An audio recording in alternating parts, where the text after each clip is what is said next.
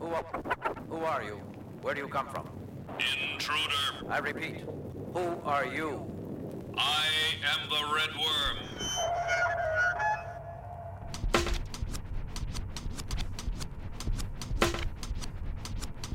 What's up, my people? Uh, this is Grayson.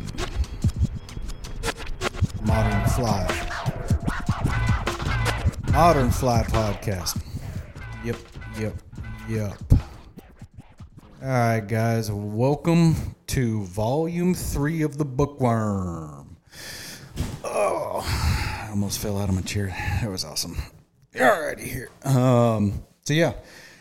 This is uh, part three of a little mini series where I talk about uh, books I've read that pertain to the fly, the fishing. Indeed, my people. All right, so t- today, or volume three, we've got the name of this book is The Little Red Book of Fly Fishing. It's by Kirk Deeter and Charlie Meyers. Um, this book is rad. It really is. Um, let's see. Hold on one second.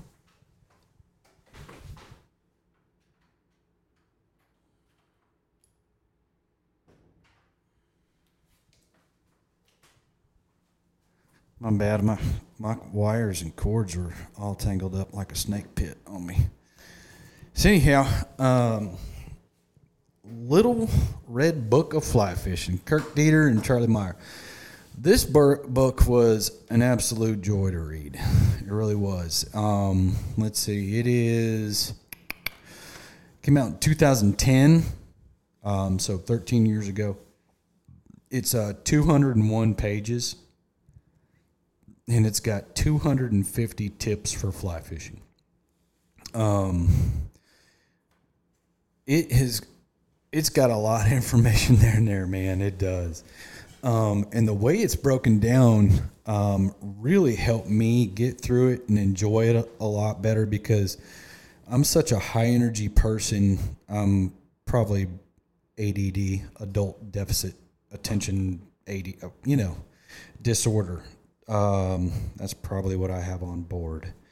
Um, but the way it's written is like so each little tip is kind of like a bullet point and it's like a paragraph or sometimes it's five paragraphs but it's it's broken down into those little bitty um, chunks and stuff which which made it like super easy for me um, one of the things that I really um, remember from this book. I mean it's it's been about two years since I've read it. I bought it about two and a half years ago.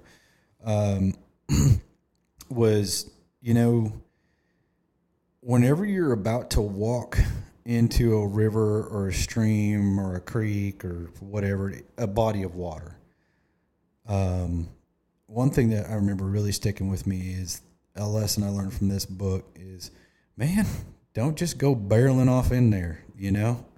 Look around right there. There might be a giant fish right where you're about to step into the water and you're going to spook that and lose your chance and that could have been the big fish of the day so um, if you fish with me um, you understand I, I, will slow down my initial approach um, you also know that i am a very active active fisherman but um, but I, in my initial approach, man, I'll be like, all right, where am I going to set in? Um, what's the best angle to approach that water first because that is still potential water. Before I get in it, that is potential water. Once I get in that water, that little area is blowed out. So I really liked uh, that, and that has stuck with me, and, and I put that into practice uh, every time. Um, and it, it has proven successful a lot, you know. Um, what looks good to me also looks good to fish, and vice versa, and everything like that. So I'll just run down kind of like how this is written. You know, it'll say like part one, the cast, 45 tips to help you. You cast straighter, longer, and more accurately. And there's, I'll just run on a couple, couple of these. Uh, 10 and 2 is too little, too late. Don't get cocky. Stop in the name of love and a good cast The stop is what it's talking about. Hitting the wall, throw a drink in my face, take a bow, watch that thumb, say hello to good casting. Uh, there's you tuck it in too much too soon. The water load, loading your rod with the water, the surface tension of the water. Uh, a lesson I learned in Georgia that was pretty cool. Um, uh, let the current do the dirty work.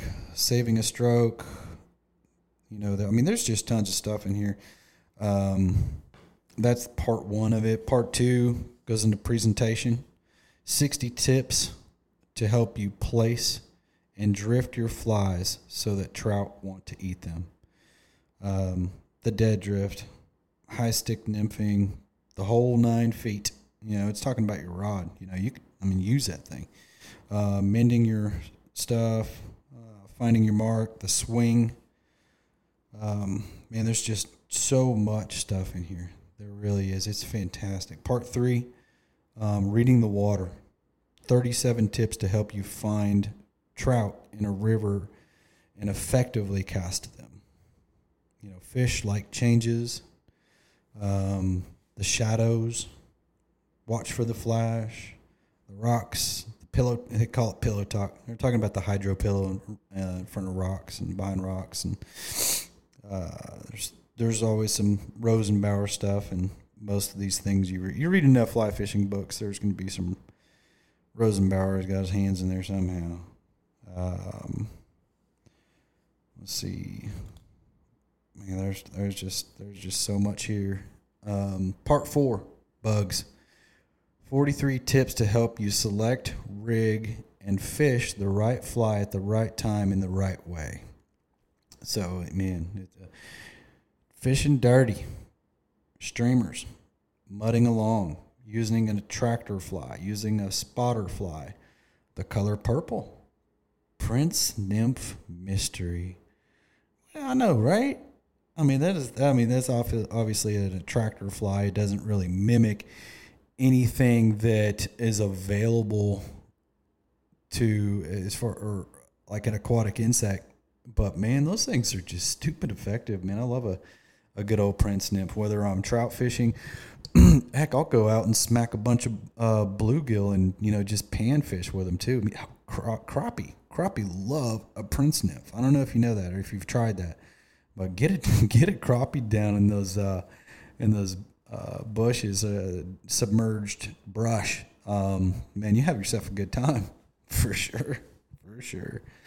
Uh, let's see, part five. Um, miscellaneous 65 tips on fighting fish, wading, choosing gear, and everything else that matters.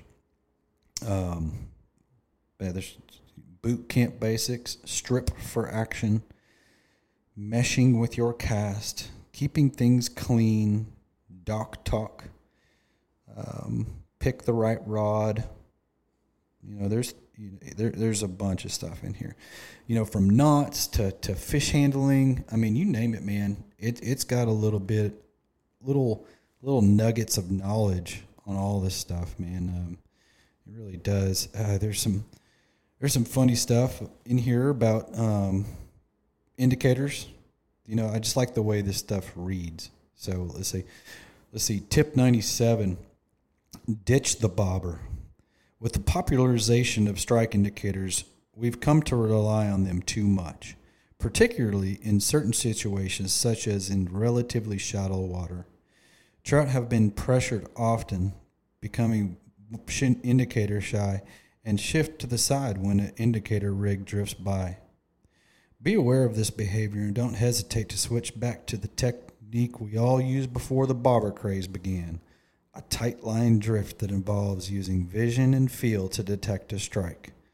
When dealing with spooky fish, get ready to go bobberless. And that's a great tip, man. Um, while indicator slash bobber fishing is, I mean, it's fun, it's effective, and stuff like that. Man, you can have a hard day.